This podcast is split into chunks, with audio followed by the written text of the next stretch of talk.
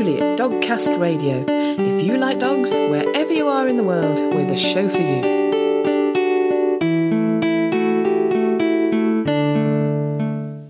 Hello and welcome to episode 250 of Dogcast Radio. What a milestone! 250 shows! Later on, Jenny and I will be reminiscing about our favourite memories of 17 years of producing Dogcast Radio. But first, we have two amazing ladies, Zazie Todd and Shelley Walsh. I can't believe how lucky I was to talk to them both and what a treat you've got coming up. Zazie Todd will be talking about her book, WAG, The Science of Making Your Dog Happy. WAG is about understanding what your dog needs all the way through from getting a puppy or adopting a, an adult rescue, right through to having dogs and children, taking your dog for a walk, training them, taking them to the vet, and how to help them as seniors and make those difficult decisions at the end of life. Uh, and it's full of practical tips. So it is a science book. It explains the science behind it so you understand why I'm saying these are good things to do. First, in an interview inspired by comments made by the Pope, and there's a phrase I've never said before in 250 podcasts, Shelley Walsh will be talking to me about pet parenthood. I'm talking today to Dr. Shelley Walsh. Hi, Shelley. Hello. You are clinical assistant professor and advising coordinator at Boise State University, Department of Anthropology. Yes? Yes, that's correct. Yes, great. Okay. What I want to talk to you, because I was so intrigued by what the Pope said it's not often that I, I take that much notice of what the Pope says, but he said that sometimes pets take the place of children in society. Today, we see a form of selfishness. We see that some people do not want to have a child. Sometimes they have one and that's it, but they have dogs and cats that take the place of children. Now, that I hadn't spotted until I'd looked again at what he said. I had one, and then I had dogs and cats and hamsters and all kinds. So you know, he was talking about me. I'm taking it personally now. I think it's really, really interesting. Just, just for balance, he also said, one day we will see our animals again in the eternity of Christ. Paradise is open to all of God's creatures. So he's not like anti pet in general. It's just that um, we've got to have children as well, apparently. So I, I don't know. But it's really, really interest, interesting. And it caused a lot of outrage, I guess, on, on social media. So what did you make of those comments that it's it's selfishness to choose a pet instead of a child? What do you think? Um, well, first of all, it was really interesting because so many people thought of me when they saw that quote. I probably got the CNN article into my email box about 12 times. I was tagged on Twitter more times than I can count. And it's because my research is, is kind of in that overlapping space of people who choose not to have children and people who are parenting or applying their parenting strategies to their pets. Um, and for me, I think that selfishness is one of those things that is relative to your position on the question, right? So when I think about religious organizations, clearly their focus is going to be people need to be having children, especially people within their denomination or their um, particular school of thought. Yeah. Um, because of the fact that you know you, you're going to lose your future of your church or your organization or your political party if your individuals aren't having children. Yes. Um, so there's there's definitely you know more to it I think than just are you or are you not selfish for having kids. But putting aside a lot of the kind of cultural and political aspects, um, people are concerned. We are seeing the fertility rates across the world drop. The global fertility rate is down to 2.4. Um, and fertility rate basically is just the average number of children a woman would have in her lifetime, right? Yeah. Assuming all women have their their proper share, if you will. Some of us are um, pulling out weight, aren't we? right. Um, and there's plenty of us. I, I, helped raise my my stepson, but that's that's it. I didn't have any of my own children. Mm. My my dogs were my kids. Yeah. Um, are are as one of them is snoring under my feet. Oh bless. so, um, when I talk to people who've chosen not to have children, you know the the issue of selfishness comes up frequently. Many of them do have some sort of strong religious background that didn't align with their personal views, opinions, beliefs, ideologies. And so they may have pushed back against that. Um, and part of that ends up being that maybe it's, you know, when they, when they start to look at things going on in the world, um, some of the political strife going on in the world, some of the group relationships in different parts of the world that are not necessarily providing a, a safe and necessarily comfortable culture to raise children in. The cost of raising children. Yep. Um, here in the States, it's almost $250,000 to raise a child to 18. Wow. And that's not even considering if you put them through college, if you've given them a lot of, um, you know, the extras that we tend to expect, you know, you should have an iPhone by junior high and all this kind of stuff now, right? Yes. It, that's just, you know, food, clothing, school supplies, you know, putting, having that extra bedroom in your home, whatever. Um, so there's, there's all these other aspects and, you know, we're not necessarily making it feasible for people to have children in that environment. Um, there's also the environmental aspect. So there's plenty of people who would say that having children is selfish because of the environmental implications. Um, there was a paper in 2009 by Murtaugh and Schlax that was looking at the fact that the average for each child a woman has, they can, you know, five to 10 times their carbon footprint. Um, in the United States, it was 5.7 times your carbon footprint per child. Wow. Um, you know, and part of that is consumption. It's not necessarily that we have to be having um, fewer children, but we don't necessarily need to be in the high consumption rate that we have or the disposable, you know, culture rate. Um, and so, in making those decisions about parenthood um, and being reflective of the environment around us, uh, people do turn to to pets. It is part of our kind of evolved need to nurture. Um, I would actually argue that we have an evolved need to nurture more than we have an evolved need to parent, so to speak. Hmm. Um, we don't necessarily need to have our own children. We are we we are a species that does a lot of what's called alloparenting, which means we're caring we care for others. We care for our nieces and nephews. We care for our siblings. Um, we care for our parents as they get older. Uh, so for us to adopt a cat or a dog is not with it's not really outside of the bounds of our capacities. Um, and so for some people that fills the need to have that kind of two-way relationship, the teaching, the caregiving, um, without necessarily having the expense and difficulties that having a child in today's society can cause. Um, so, I mean, there was a lot. There's a, there's just so much to unpack behind that statement, um, Yes. and some of the the political as well as the individual personal needs for some people. And whatever the reason is, a lot of individuals when they when they choose not to have children, they're like, I just know that either a I I don't really like kids, so how would I get to the point where they're old enough that I can have a conversation, right? Um, or they're in a in a situation where um, they feel like it would be selfish to have a child because they know they may not be able to give it the best that they should. Yeah. Um, Yeah. And there's a lot of there's a lot of that. There are individuals who, um, you know, they they realize they're in their 30s and still haven't reached this magical state of having uh, owning their own home and these kinds of things. And they're like, how selfish would it be to have a child right now? Yeah. So Yeah. I guess it's, you know, I was thinking about my experience that I was always, I always knew I wanted, well, I thought children. mhm. And it was actually for me the birth process that was, it was like four days. and Oh it was, goodness. I, oh, it was, I did enough labor for four children, but I just had the one. And, and I never got to the point of thinking I'd like to go through that again, actually. And that was what happened. And I went, no, thanks. Um, there's, I mean, that was there's a long story there, which I'm not going to tell, but it's it was it, was four days and and it was um, horrendous. And then after that, I always made the joke and said, no, I'm sticking to cats and dogs now because I can say, yep, I'll pick the puppy up on Tuesday and the puppy's there on Tuesday or whatever, you know, and I don't have to sort of say, yeah, I'll start out on the the Sunday or something, and I'll have a horrible, horrible journey and finally get the puppy on the Tuesday. So that was what happened for me. But you know, and I I knew what I wanted, and as I say, that that changed gradually so I guess I have, you know, I, I have done that myself. I've kind of gone, well, I'm not going to have the four children that I thought, you know, you as a teenager and as a youngster, you you plan. I'm not going to have the four children that I thought I would have had. So I guess we have done that, and it's um, you know, I think they've made my life richer for having them. Mhm. And but I mean, the other part of that thing is because I I feel quite strongly about this. I used to.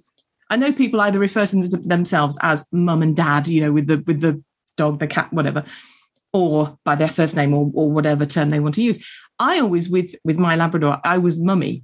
And it was mummy, you know, and it was, we used to play, we used to train and say, find mummy. We'd hi- hide around the house or the garden, find mummy, find daddy, find, you know, um, find Jenny. So I was mummy, definitely. But and this is where I think the thing for me is I definitely saw him as a kind of child, not a replacement child, mm-hmm. but a kind of child. In that, in a very sensible way, I think I was responsible, as you said, for his health, teaching him, entertaining him, taking him to places, you know, chauffeuring him. Mm-hmm. So in, in in that way, he was very much a child. He wasn't a child in that I know some dogs need clothes, but I never dressed him up. I never sort of so to, you know, I that's the question I, I want to say.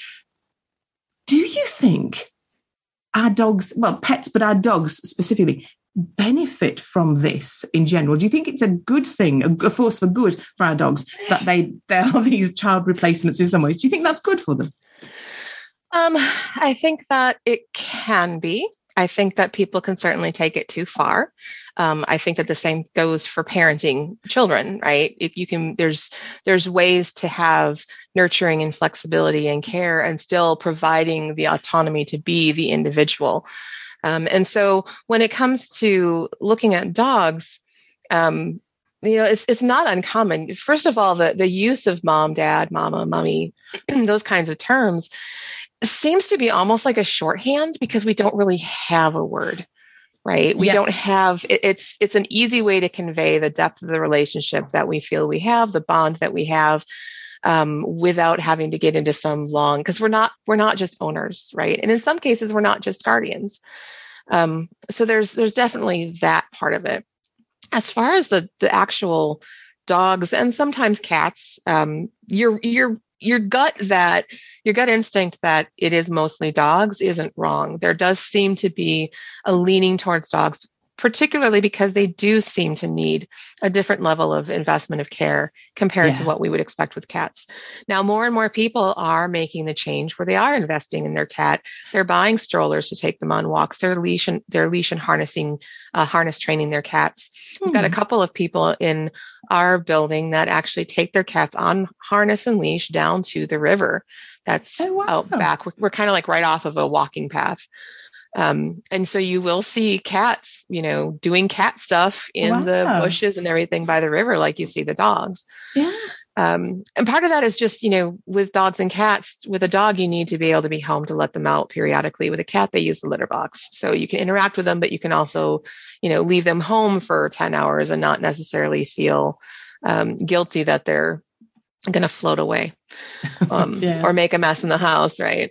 So there are certainly some animals that, you know, sometimes I see some of the really short haired breeds. They probably do need a sweater. Uh, my mom had a whippet and she actually like you brought her sweater out and her neck would go right in it. You, you couldn't Aww. even get it open quick enough because during the winter she'd get so cold. Um, but I think that there is an understanding for people who pet parents. I think that there is an understanding that um, I am applying all of the investment of direct care like feeding and grooming and going to the vet. I'm applying all of the investment in indirect care, considering what they need when I do my budget for groceries, all these different things, right? Um, I do spend time teaching them, interacting with them. I do yeah. go for a walk and let them pick which direction to go once in a while. They can request play, right? There is that kind of two way street, more of a negotiated relationship. Um, but at the end of the day, there's also an understanding that I have a dog or a cat, not a child.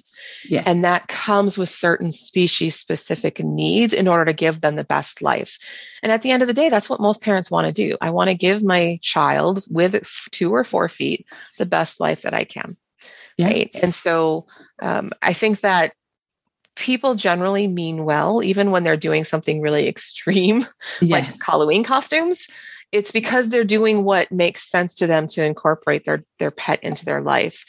Um, but there is definitely room, and I, am happy to see more and more um, organizations. Dogs Trust does a lot of this. Um, we've got a couple of organizations here in the states, like Fear Free Pets and Zazie Todd's um, blog, that really do try to say, like, here are things we know about dogs and cats and what they like. Here are body language cues to look for what you what they do and don't like. And more and more people are starting to pay attention to that um, because at the end of the day, they they want their dog or cat to be comfortable, right? They they want their their dog to um, want to spend time with them, not be forced to spend time with them, these kinds of things. And so it really is, I mean, the deeper I look at it, the more I unpack it, every time I talk about it, I'm like, man, it really is parenting on that emotional investing, developing of an individual kind of a level. Yeah. Yeah. It's do we see there's a couple of things I, I want to come back to sort of training, but one of the big downsides of dog ownership, but certainly investing so much emotion into them is when you lose them. My goodness, it hits you like a ton of bricks. Like mm-hmm.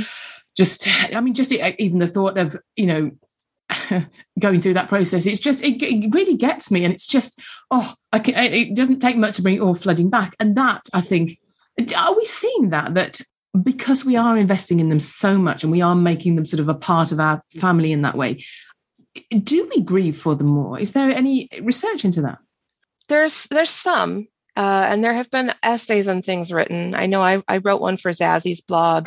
There was an essay on the conversation.com that looked at it. Um, and part of it is the degree of attachment that you have with an individual is going to have an impact on how much you miss them and how you grieve them when they leave. Yeah. Um, so whether it's losing you know it might be that you lose an extended family member and you don't feel like you, you, might even feel guilty like i didn't grieve for this human the way that i'm grieving for my dog. Yeah. but your dog was in your life day in day out. Your dog was part of your routine. Your dog was there when you had a bad day and needed somebody's shoulder to cry on right? Yeah. there's a different relationship. And that mm. shouldn't be anything to feel guilty about even though our society hasn't quite i would say that we haven't re caught up to that because there was definitely a time period in human history. Um, we have all these burials from around the world where we have dogs, you know, buried with somebody in a very clearly attached way. Either yeah. the person was holding the dog or the dog was, you know, buried right by the person's head, these types of things. And so it's not like attachment to our animals is new.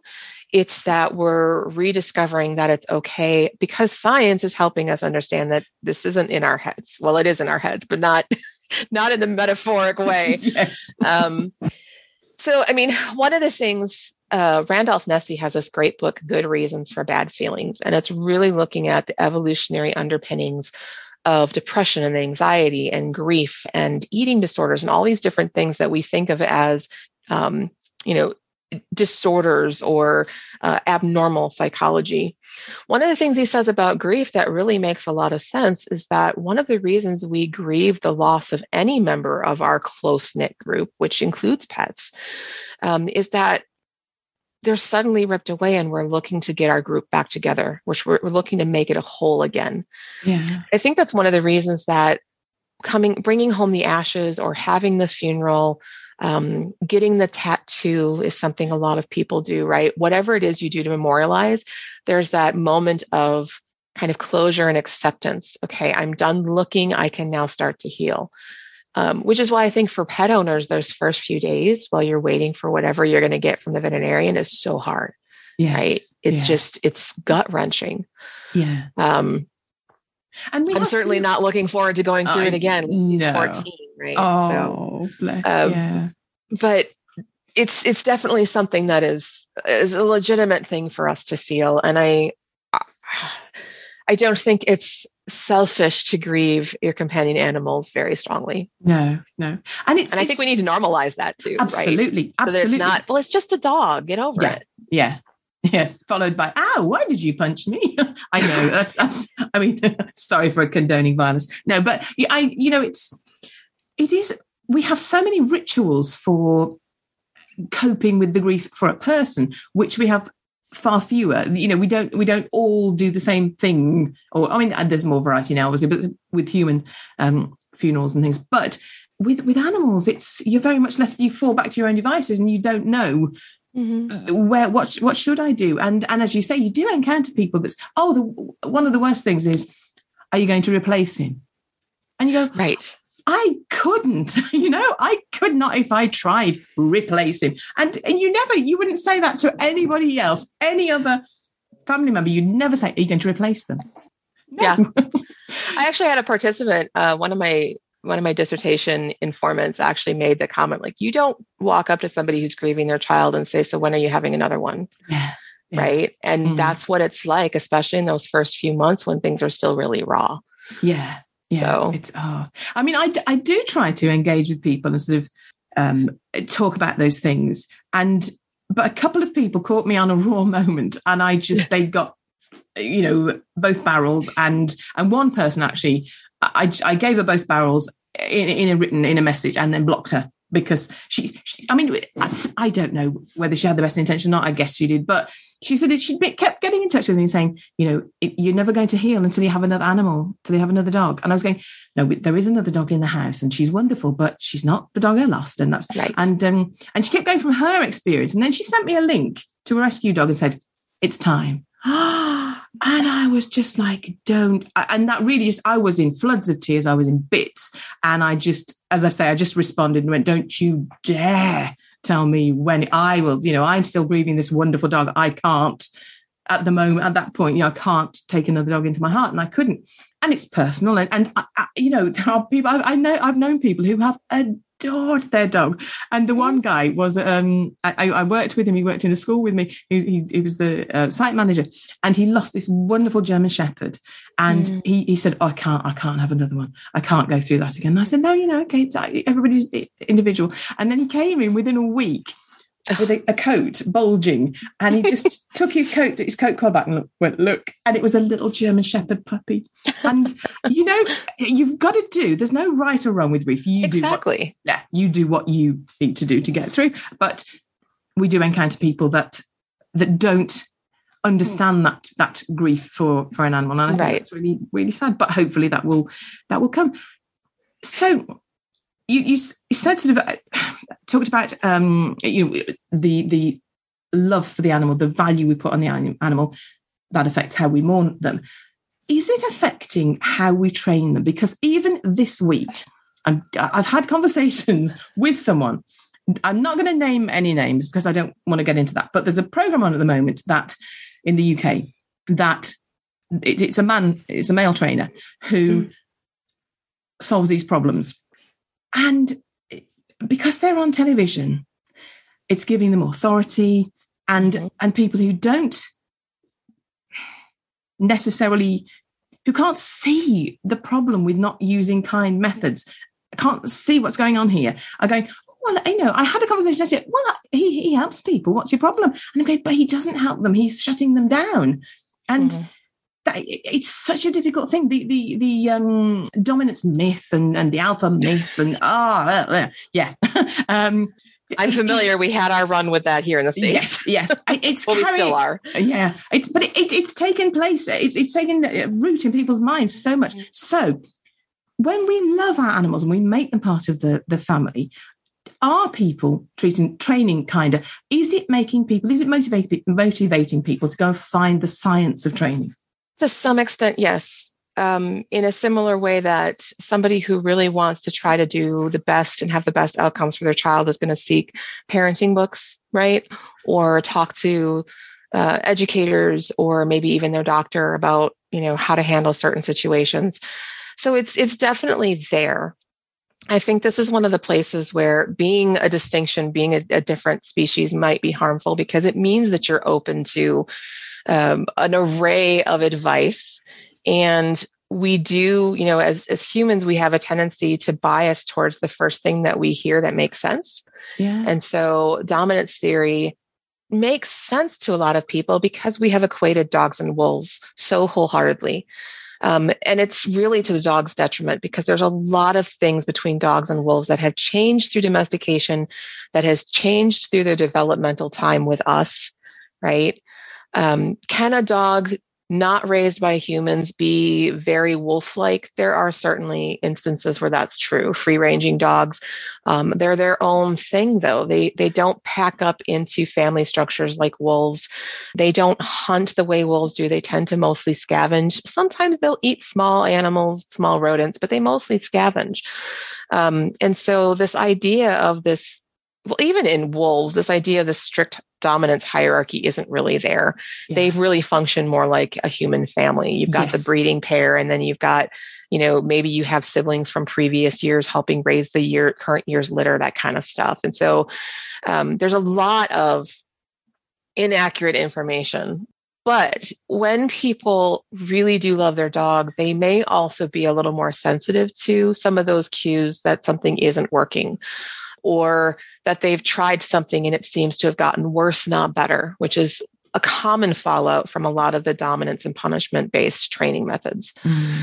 And so I think that we're starting to see that shift. We're starting to see more people looking for that. We're starting to see more pet minded organizations and communities coming together to learn these things and understand.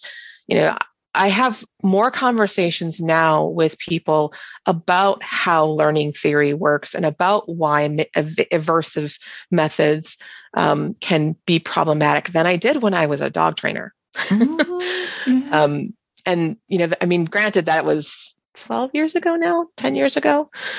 Um, but it's, it is interesting that people are becoming more aware of because the science is supporting it.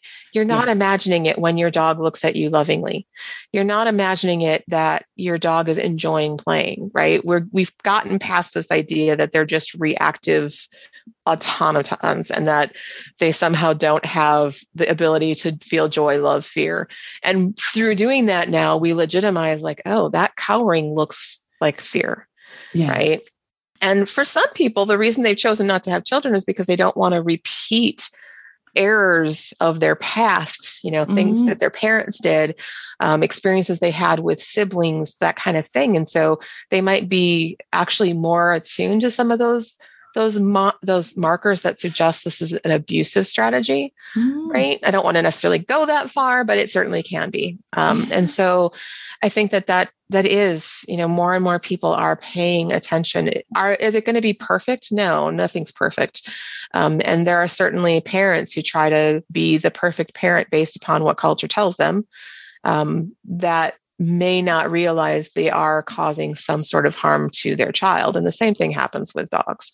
Um, because there is a lot of pressure, especially with dogs. There's a lot of pressure that if you want your dog to be able to go to the cafe with you, if you want your dog to be able to hang out on the patio at the pub, if you want your dog to be able to, um, you know, be at the park, these kinds of things, they have to behave.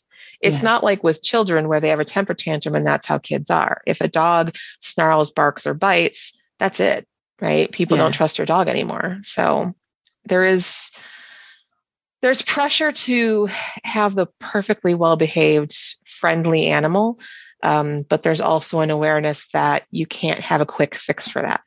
Yes, yeah, and I think one of the other things I I always um, rail against sort of you leave the baby to cry. I never did that, and uh, you know, but, but and I, I you know I I kind of I would love to look into my ancestry actually, because there, is something very un-British in my ancestry, where there's a very streak of kind of stuff you. I'll do my own thing, thank you. thanks for the advice, but no thanks. Not not about. I don't mean about experts who know their field, but you know, if the latest science is looking at things and saying, well, actually, it's not helping, then I'll, I'll, you know, I will listen. So I'm not anti-expert at all, but I have a strong strain of if my baby is crying and I want to pick them up, I will do that. Thank you. And one thing I love is because, to be honest, if our dogs have been, particularly as I was going to say, babies, as puppies, you know, they they look as if they need some reassurance. Then we have we have done that. We have gone. It's okay. Come here, and not in a not in a oh my goodness, oh it's thundering. Oh you put uh, not in a sort of way to pass on fears. I not in a silly way like that. So we've been careful about that, like with with thunder and and some people some dogs are afraid of thunder. I know that, and it's not something that's been given to them. But so we've comforted in a way that hopefully we're not doing, you know, doing more bad than good. Right. But we have been been available to comfort them, and if they've come to us and if they've been showing kind of, I'm, I'm, I'm a bit uncertain here. We've tried to comfort them. The science now seems to be saying that you can you can comfort them because, as I understand it, you you'll tell me, but we can reinforce a behavior but not an emotion is that right so we can Correct. yes great jolly good so we can come for them can't we we can come for them and yeah. it's it's almost silly not to i mean yes yeah. you don't want to do it in a way that's going to pass on your fear of them not feeling happy, right? Yeah. And so there there is something to how are we behaving ourselves next to them because they don't, you know, they can hear us saying it's okay baby, it's okay. That doesn't necessarily mean anything to them as much as are we tense while we're trying to, comfort them? Or are we just relaxed and petting them? And now no one's going to see the fact that I'm actually petting a fake dog's back right now but I can see um, it. it looks very effective I can I can see it. So uh, you know we can't the the way that emotions and kind of the executive functioning of behavior they are in different different functions within the brain the responsiveness to hormones is different the neurotransmitter uh, signaling is different. And so this is one of the reasons when we do a lot of work with dogs who are reactive and we say reactive because it could be that they're reactive due to fear. It could be reactive that they're reactive because of um, they're in an environment with loose dogs and they've had a lot of dogs charge them in the past. And so the best defense is a good offense, right? Yeah. They could be reactive because they're generally, they're genuinely angry and feeling aggression towards something. Um, so we just say reactive because before, rather than placing any sort of immediate quality on it, the goal is to change the behavior. But you have to have them what's we, we call it under threshold. So they can't be at that point where they're reacting because now you're emotional, right? And mm. you can't reason emo. I mean, think about the last time that you got really upset. And I say this to all the listeners too. The last time that you got really upset, when somebody said, just calm down, how did that work? right? Oh, well, for them. so um, it's the same thing, right? We have yeah. to get them. We have to get them out of the space. We have to get them soothed. We have to get them whatever it is they need to come down from the emotional burst in order to be thinking and working. And that's why things like playing the thunder in the background really low volumes while they chew on a Kong um, although there are things about storms that they can feel that aren't just auditory. So mm. that's why sometimes CDs don't work for dogs. But, you know, being there for them and being their advocate in a space where they're uncomfortable, that builds trust. And it's yes. a trust that's necessary if you want that step where the dog is going to look to you instead of reacting for their own defense. Yeah. yeah. Um, and so that's something that I think that we often overlook is the importance of, you know, building the trust in the relationship. Uh, you can't you can't reinforce fear. Yeah, fear yeah. is fear. Yeah, you can reinforce making a choice not to engage with a fearful stimuli. And so yeah. that's why we have to work in these increments when we do like leash reactivity and that kind of thing. Yeah, yeah. And I mean, you know, when I was talking earlier about people not seeing things. I've been there. We had a, a border collie that was reactive, and yes, I was sort of. I was always tense, like, oh my goodness, what's he going to do? What's? And then that that wasn't good. But also, I completely misread the the situation. I was doing my best, but we, we I can vividly remember we met happened to be um, a Great Dane, but we met a Great Dane in a wood, and Rusty was standing absolutely still, and I was standing behind him, and all I could see was he's standing absolutely still in my my little head, he's being a good boy. And then mm. a trainer explained to me he's freezing because he's going, I can't stand this. I can't, you know, and, and I'm going to. I've done it myself. I do it with bees and wasps. I'm holding still because I know I'm going to freak out, and it's just before the freak out, you know. And when I learned that, I was horrified. I'd misread it so so badly, and that's what motivates me to find out more and to get yes. better at reading the dogs. And and and that's why you know I don't I don't share from a when I say those things. It's not a you know a being horrible about people. It's, it's, hopefully I want to share with people, you know, what I'm learning. And I know nothing. I, I only I pick people's brains, clever people like you, and pick your brains and share it with other people. So that's you know, but that's what I wanted, and that's where it comes from. So I've been there. I've made the mistakes, and you know, I want to share that information. So, um, and I think it's really important. So I, you know, I think this is um an important situation, an important subject to talk about because I'd hate anybody to think I'm not, you know, it's, it is selfish of me to have this dog and to love it so much. And I mean, going back to the grief, I can remember I'd said to so many people, "You've got the right to your grief. You know, it, it's it's you've loved this animal. What you know, what you, what you said about they've been part of your daily life, part of your family. Mm-hmm. You've got that.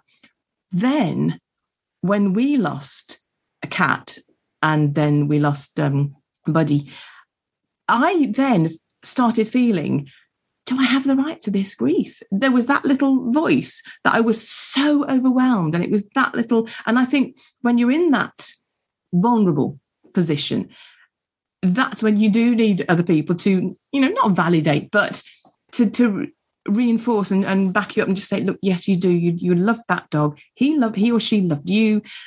And it was beautiful. And, and it's a huge loss. It's brutal. And you know, we do need so I I think it's important to talk about. I'm aware I've got one eye on the clock. So you because you are the author of um, voluntarily child free um, identity and kinship in the United States. I imagine it's too big a book to tell me very much about in sort of a couple of minutes, but would you like to say something about that book? Because it sounds really interesting. Um, I can summarize. Okay. Yeah. What the book came out of my dissertation work, where I did hmm. interviews with child free, voluntarily child free individuals um, I had 30 different interview participants, plus I did participant observation on Facebook for two years. So I spent a lot of time in groups, um, Facebook groups that were, you know, related to the topic um, or even tangential to the topic, right? That's a fun, including including a, a group called Child Free Pet Parents.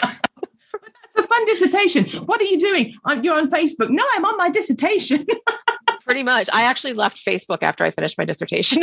Oh, wow. I learned way too much about Facebook to have an interest in being there anymore. Oh, bless um, but the, the book really kind of goes through the, the, the broader question is how do you build meaning in a culture that tells you to be meaningful life, you have to have children? Yes. What, how yeah. do you build meaning in that environment? Um, and for a lot of the individuals, big shocker, 28 of the 30 people had pets. I mm. met so many dogs, cats, and bunnies via Skype and Zoom during my my dissertation time. It was amazing. It ended up being a whole separate paper that I published wow. in Anthrozoos. And so it it really was overarching themes are things like um, I invest in others in a different way. I have my pets. Um, a lot of people are in caregiving careers. They're in medicine. They're in genetic research, trying to find you know solutions to cancer. One of them was looking at specifically mm-hmm. breast cancer. They're in some sort of environmental sustainability research. One individual was a uh, resident assistant for a university hall. They had an entire floor that was specifically for LGBTQ youth. Mm-hmm. And she was the RA. And she's like, I could not be this full time RA and be here for the students who come through this floor every year and are my kids, quote, right? Yeah. If I had to go home to children.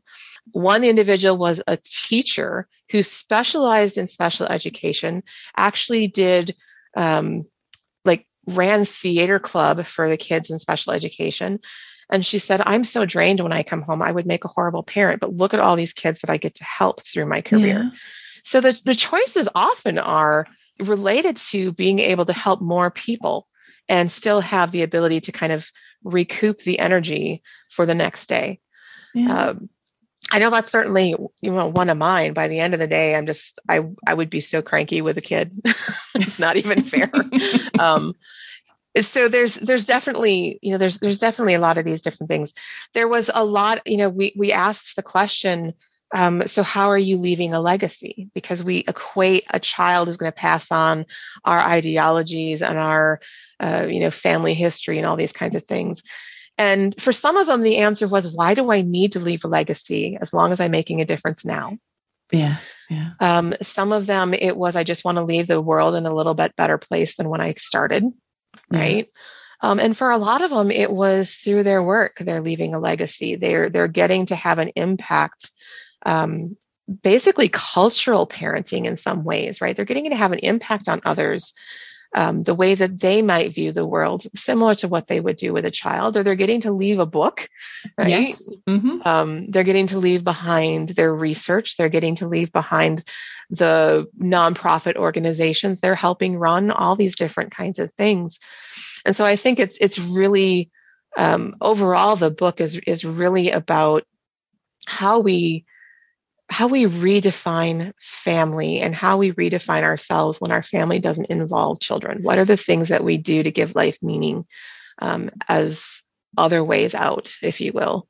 Yeah. Um, and I think that that's something, you know, I'm doing a project right now that's a cross cultural survey looking at the differences in attachment and caregiving behaviors between parents and non parents in different cultures. Hmm. Um, We've already published the US. We've published the comparison between the US and India. One of the things on my to do list today is to finish the manuscripts for Finland and Japan. Oh, wow. Um, we're collecting data in Hungary. We're collecting data in South America. Um, getting started to collect data in Spain. I have an outlet to collect data in South Korea, although it's going slow. Um, and if we ever if we ever have the interactions that allow travel again, I have somebody who's willing to collect data for me in China too, which would be really mm. interesting. Wow. Um, but we're seeing this, you know, in environments where it's not just a weird Western thing that people are having pets instead of children or fewer children and the pets. Um, it is something that we're seeing in any environment where there's a growing middle class, there's increases in education, the options for your future are broader than get married, buy a house, have kids, get an RV and travel to the countryside, right? Yeah. Um, it's, it's really, it's really interesting to see how this is taking root as we urbanize and grow. Um, I definitely understand that economists and politicians and other organizations, you know, religious leaders are concerned um, because it means that the demographics and expectations of countries are going to shift. Yeah. Working populations are going to decline. You know, the age group within a working pop um, within the working age group is going to decline. So it means we we almost if we want to get through it, we almost need to be open to migration and immigration and these things. And honestly, climate change is going to push us in that direction eventually anyway. We're going to mm-hmm. have to learn to have more permeable borders and share resources. Um, and everybody's going to benefit, I think, once we get there. Um, that's probably the hopeful anthropologist in me speaking. Um, but you know, it, there there really is the potential for um, kind of the next cultural growth of our species. I think. Yeah, yeah. Maybe if we learn to be more dog, we'll get nicer and right. we'll share better. that's my goal in life. I've actually told people like if anybody figures out how to give me a tail that actually functions, yeah. I'd be tall, tall, I'd be all about it. Just because I love uh, one of my favorite things about dogs. It's the nose, the ears, and the tails, right? Yeah. Um, and so yes, I think that if we could all learn to be a little bit more dog, a little bit more forgiving. I mean, if you think about how forgiving dogs can be when you yeah. do use those punitive methods, yeah. right? Um, how resilient they are in, in despite of their fears and despite of the things that we ask them to do that are not always in their best interest, like staying indoors, you know, yeah. 23 hours a day. Um, there's there's definitely a lot we could learn and from our cats i don't want to leave the cat yes, people absolutely. out might be yes. listening yeah um, but there's a lot we could learn from from dogs and the way that we engage yeah, yeah.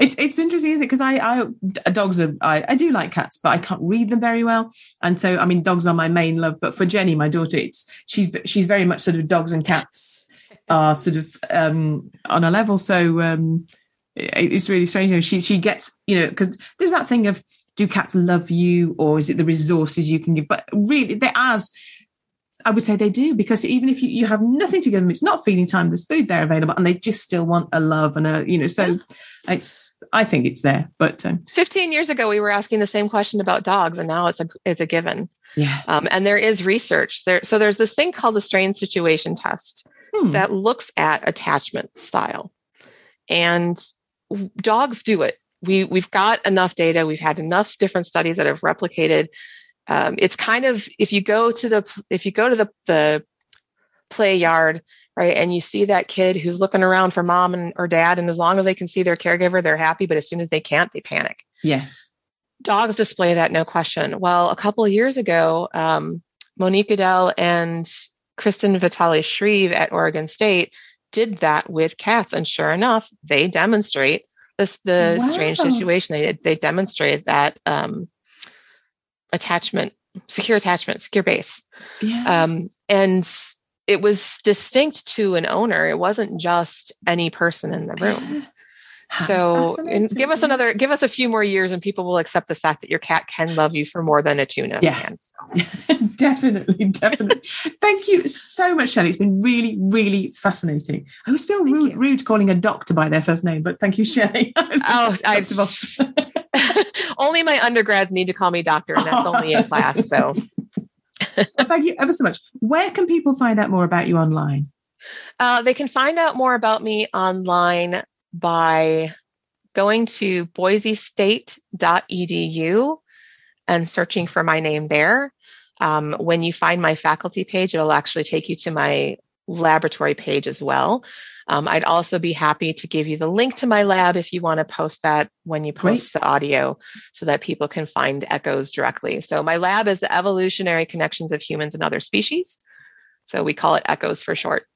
Smashing, great. And uh, and and I met you through Twitter, so you can definitely find me on Twitter at Shelley V. Uh, Shelley V. PhD, which I really wish I could change my handle because it's such a grad school. Like I did it right after I got graduated, so yeah, whatever.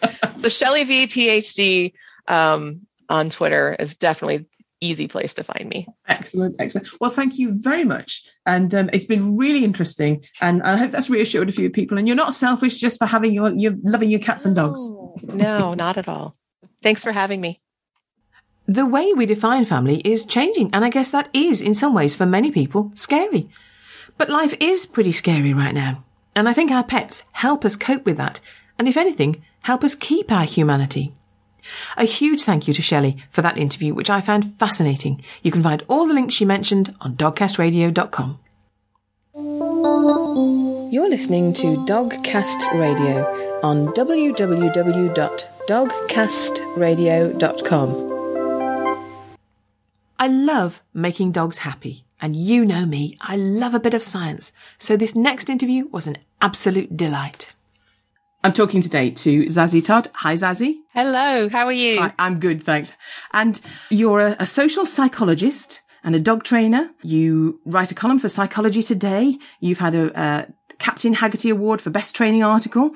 And we're going to talk today about your book, WAG, The Science of Making Your Dog Happy, which I love anything that's about making our dogs happy, because surely that's what we all want when we get a dog. We want to make the dog happy as well as ourselves. But sometimes that can be such a hard task and so confusing, can't it? Yeah, that's right. And I think so many people they get a dog because they want a nice companion and they want to keep their friend very happy. Um, and when you know what a dog needs, it's much easier to be able to do that. So WAG is about understanding what your dog needs all the way through from getting a puppy or adopting uh, an adult rescue, right through to having dogs and children, taking your dog for a walk, training them, taking them to the vet, and how to help them as seniors and make those difficult decisions at the end of life. Uh, and it's full of practical tips. So it is a science book. It explains the science behind it so you understand why I'm saying these are good things to do. And then right at the very end, there's actually a checklist for a happy dog that people can look at and everyone will already be doing some of those things. So that's great. And you can give yourself a big pat on the back for that. but there will also be things that you're not doing because not everyone is doing everything, obviously. Yeah, yeah. And you can use that list to pick things out that you think might make a difference to your dog and might help to make your dog happier and give them a try if you feel like it and see how it does. And then if it works well, then you can try a different one.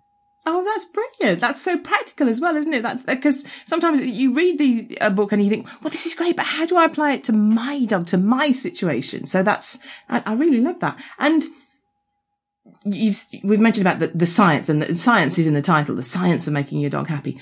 One thing for me that the, the pandemic has highlighted is that certainly here in the UK, science education is sadly lacking, I think. So let's start with why is the science so important? You know, what, and when you say sort of evidence based science, why is that so important? It makes a huge difference because we have so many ideas about dogs that we think are common sense, but actually aren't necessarily. And we many people have grown up with dogs and so they still have this knowledge of what they thought about dogs when they were kids. Uh, and so much has changed in terms of what we know about animals and how to care for them and give them good welfare and how intelligent they are and how emotional they are can be as well. Um, and so it's really important actually to have a good understanding of that because when you understand these things, then you you know what your dog needs. And so many things that people do, there are lots of outdated ideas, which unfortunately is still there today. Um, I can give you some examples.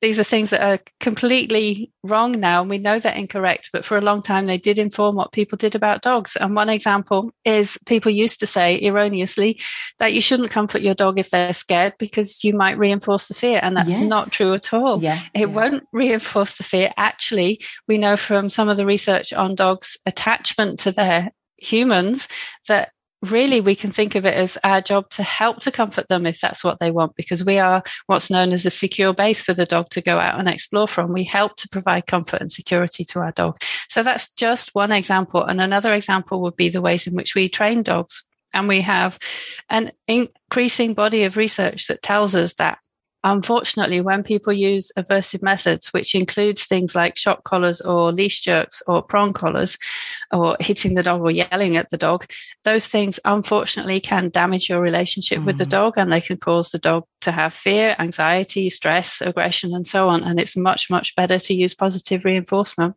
Yeah. And I think it takes time for the science to kind of filter through. But uh, in writing WAG, I've kind of hoped to give it a bit of a push along because I think knowing these things about your dog can really help improve your relationship with them. Yeah, absolutely. Absolutely. I mean, when I got Buddy 20 years ago, well, it's 20 years ago next year, you know, and I was thinking about this.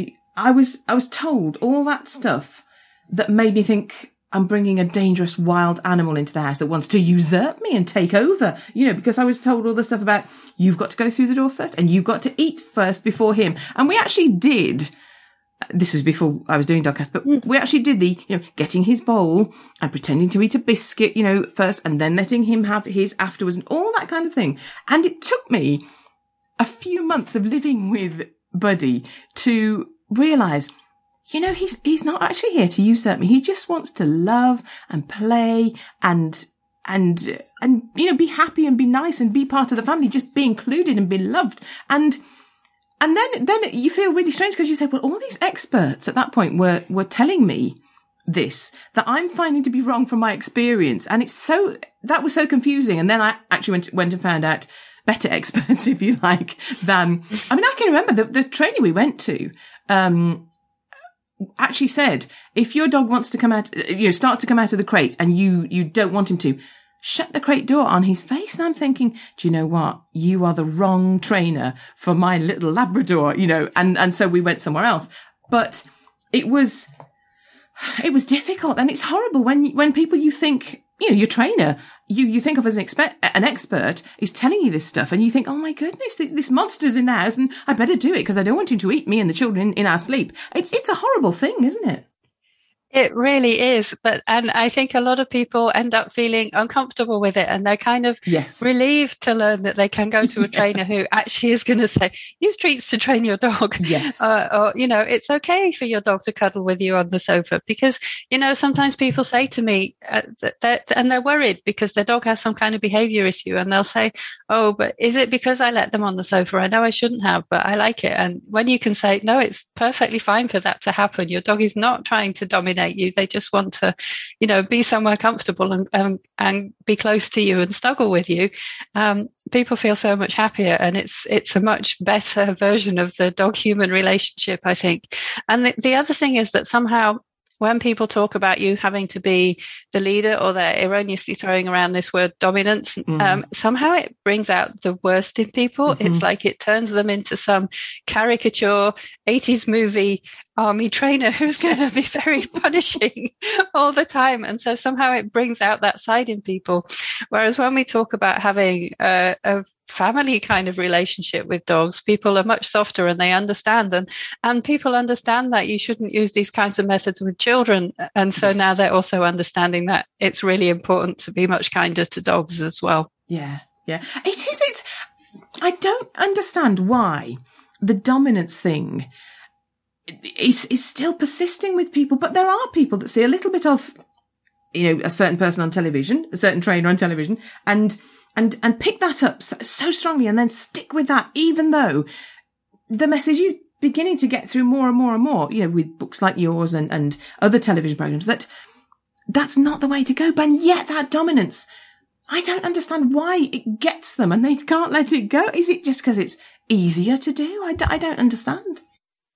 I think it is easy mm. in some ways. It doesn't require you to actually learn very much about dogs because True. you hear that idea and you think you know it. Yes. basically. Yeah. Whereas actually learning about dogs, there's there's a huge amount to learn. I'm still learning. Scientists are still learning. You know, there is a huge amount there that we can learn and that has changed and is always changing. So it's probably harder to keep up to date with it. But also I feel like it's to do with the metaphor. It's metaphor actually is what I did my PhD on, and it's kind of quite a powerful way of thinking about things. We think of it as just language, but actually it shapes our thoughts. So I think if people are in that kind of mindset, they seem to find it quite hard to get out of that and into more of a mindset of thinking of their dog as a family member and someone who they have caregiving responsibilities for rather than telling off responsibilities for. Yeah. And I think the other thing is just that people have heard these ideas for a long time and you know, people who do these things, they've been told them by people who they thought were experts and maybe did count as experts at the time. Yeah. You know, a long time ago. And it just takes time for ideas to filter through. And the good news is that they really have filtered through. And I think there is a big change in how people think about their dog, which yeah. is a good thing. Oh, yes. Absolutely. Absolutely. I mean, saying that, I think maybe one of the things is that positive training and reward based training is sometimes seen as, you know, it's a bit wishy-washy. It's not really effective. It doesn't actually work. When you, when you've seen it work and it does work. And it, it really does, doesn't it? I mean, I, I've said before, we've, we've always been positive with our, with our dogs.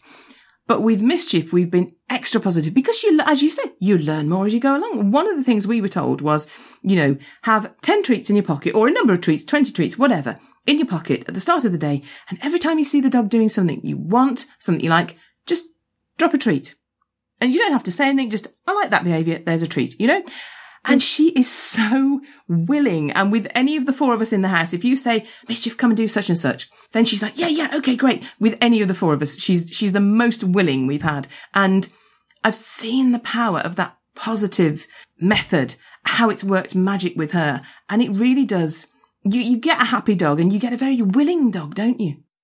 You do. It really does work. And I think once people realize that it works, they see it working, it makes a big difference, you know, and people are, get on board very, very easily when they see that happen.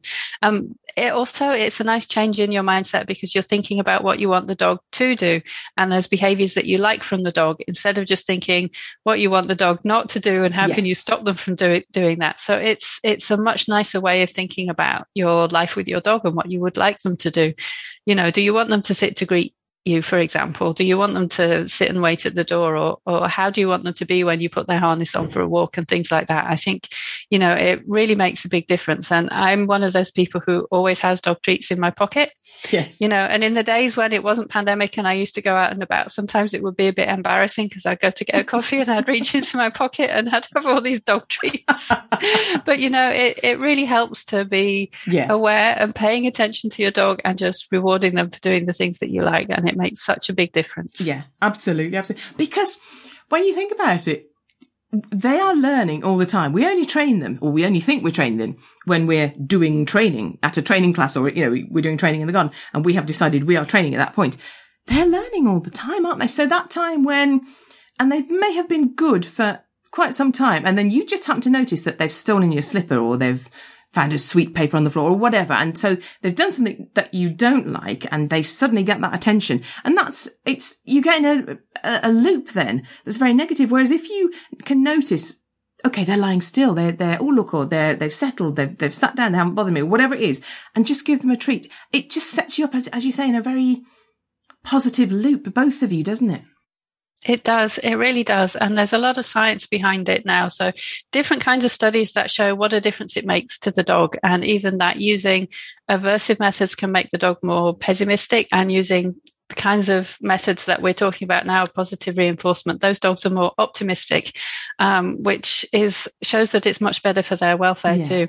Yeah. And I think another big change has also been in terms of thinking about enrichment and, of course, training itself with positive reinforcement is enrichment in and of itself, but other types of enrichment as well as things that we should do for our dog or with our dog. And again, I think that helps dogs to be certainly less bored and to have a more fun and interesting life. And again, I think that's good for us too and good for building the bond with our dog. Yeah, yeah. And I love that actually because I, I the first trainer I went to, I can remember him saying, dogs don't get bored. They don't get bored. What are you talking about? Um, I think they do. But anyway, he, he knew better than me apparently, but but they do, don't they? And that the the the word enrichment, you, you, hear about it with the sort of zoo animals, but to use that with our with our pets and with our dogs, it's so so good for them. I mean, you know, we sit and do a crossword or a Sudoku, or we read or whatever, and our dogs need that mental outlet as well, don't they?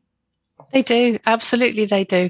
And it can be really easy to provide because it can just be as simple as giving your dog opportunities to use their nose more. So when you take them on a walk, and this would apply more here perhaps than in the UK because most walks here have to be on leash. There are very few areas where we can let dogs off leash, hmm. but giving the dog that chance to sniff um, to sniff things that they want to sniff instead of hurrying them along on the walk. Um, it gives them more freedom and also it lets them use their nose and it's really good for them. Or it could be just scattering bits of food in in the piece of uh, grass where you know it's safe to scatter it and letting them find it with their nose. Um, of course, right through to all kinds of things like nose work or agility or whatever, depending on the dog that you've got and the kinds of things that they like to do or that you like to do with them. Um, so there are so many different things you can do. And I think that's another really positive thing. And it makes a difference and it keeps them happy and engaged throughout their lives. And also because maybe not so much now, but certainly in normal times when we're out of work a lot for the day, you know, they spend a lot of time on their own as yeah. well. Mm. You know, it's good for them to have lots of things to do, keep them occupied, get them a little bit tired, keep their brain stimulated. Yeah, absolutely. And I know scent work is sort of taking off and becoming more and more popular and it's a really it's a force for good it's very good for dogs but if maybe if you can't manage that as you say letting them have a good sniff on the walk letting them have time it's so good for them and you know, you know that dogs smell better, smell better than we do. You know what I mean. They have a stronger sense of smell than we do. Yes. Whether they smell better depends what they've just been rolling in. this is true. This is true. Um, but when you start and uh, finding out what's going on in a dog's brain when they are sniffing, it's amazing, isn't it? That the way they process scent and what happens in their brain. It's just amazing, isn't it? It really is. And to think they have their nose and they have their vomeronasal organ or VNO, which is detecting other kinds of chemical signals, pheromones type things.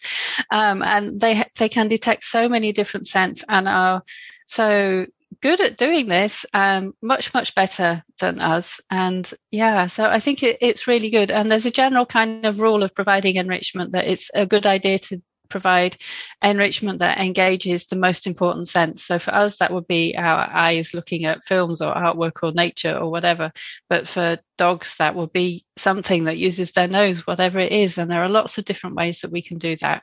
Uh, yes. with dogs. So it's really good. Yeah. And yeah. I personally don't do nose work. I have been to a, a beginner nose work class in the past and I thought it was really a huge amount of fun. And the nice thing is that it's so accessible to dogs. Even reactive dogs can go yeah. and do nose work because they don't have to get near any other dogs. So that's a, a really nice thing. Yeah, yeah, and I guess older dogs because it's not uh, necessarily it's not very athletic, is it? So you can sort of tailor it to your dog's ability. So an older dog can still be involved. Yes, they can. I think it works well for all kinds of dogs, which is really nice. And just thinking of older dogs, when I had my dog Ghost, who was my Siberian Husky Alaskan Malamute cross, he unfortunately became quite ill and was ill for a, a long time. We we don't know exactly how old he was, but when he was older, um, he couldn't walk very fast, um, but he would sniff like every single piece yes. of grass on the walk. and so we wouldn't get very far, but the walks would take a really long time, and he would have a fantastic time just smelling everything you know and yeah. so just giving him that opportunity was was really a good thing to do and it was nice for me too because it was just being outside um, it's quite rural where we are so it's just being outside in nature and watching him having fun it was just lovely yeah yeah but i think sometimes we see the the walk from a human perspective of I've done two miles or I've done five miles or I've done, you know, 45 minutes or whatever it is. But if you turn that around and, and think about it from the dog's point of view. What makes it a good walk from the dog's point of view? You know, he's going to say, "Oh, I, saw, I sniffed," you know, thirty different scents or whatever it is. It's different, yes. isn't it? It is quite different. And the other thing that we might do is think, well, we want to get it over and done with yes. because we want to, you know, go on and do something else afterwards. But from the dog's point of view, it, it's to be in the moment and enjoy that walk and have a nice time and also have a nice time with us being there as well. So yeah, and, and there is some research that from the University of Liverpool that found that people walk their dog more when they know it's going to be making their dog happy. So I think people do care quite a lot about yes. their dog's happiness, which is lovely. And it's nice that we can talk about dogs' happiness um, compared to like in the past when people used to think that animals didn't necessarily experience emotions even mm. um, you mm-hmm. know there's been such a big change in in understanding there so it's really nice that we can think about happiness for our pet dogs because like we said at the beginning that's that's why we get them yeah absolutely absolutely you you mentioned your dogs in the book don't you you've got anecdotes about them I do. So I don't have either dog anymore. Sadly, yeah. both of them have passed. Aww. So there's Ghost was my Siberian Husky Alaska Malamute Cross, and mm. he both of these dogs were were kind of rescue dogs. So he was absolutely huge. He was enormous from the tip of his nose to the tip of his tail. He was longer than I am tall. Like he wow. was big, but he was also very skinny and he was he was lovely and so he was the kind of big dog people would look at him and sometimes people would even actually ask me if he was a wolf oh, wow. because of his size and his coloring but he was a really really lovely dog he was very very special yeah. and within um, we, we we got him and then as I, I tell the story in the book within six weeks of getting him we were like he needs a dog friend because he was so friendly with other dogs and he Aww. was so happy to see other dogs on walks so we kept looking online and we saw there was an Australian Shepherd at our local shelter and we went to meet him and we said, you know, it, the only thing that matters is if Ghost likes him or not, you know, yes. because he's going to be a friend for Ghost. and Ghost did like him. Um, I think Ghost actually probably would have liked any dog, but anyhow, so so we brought him home, and he was an Australian Shepherd, uh, about two and a half when we adopted him, and we called him Bodger, and he he was he was uh, quite difficult in the beginning. Mm. in that no one had taught him anything. He was very reactive on leash. He didn't seem to know how to walk on leash. Uh, he didn't know anything he knew sit but he didn't know anything else. And he would spin in circles. He would put his tail in his mouth and he would just spin and spin oh, and spin.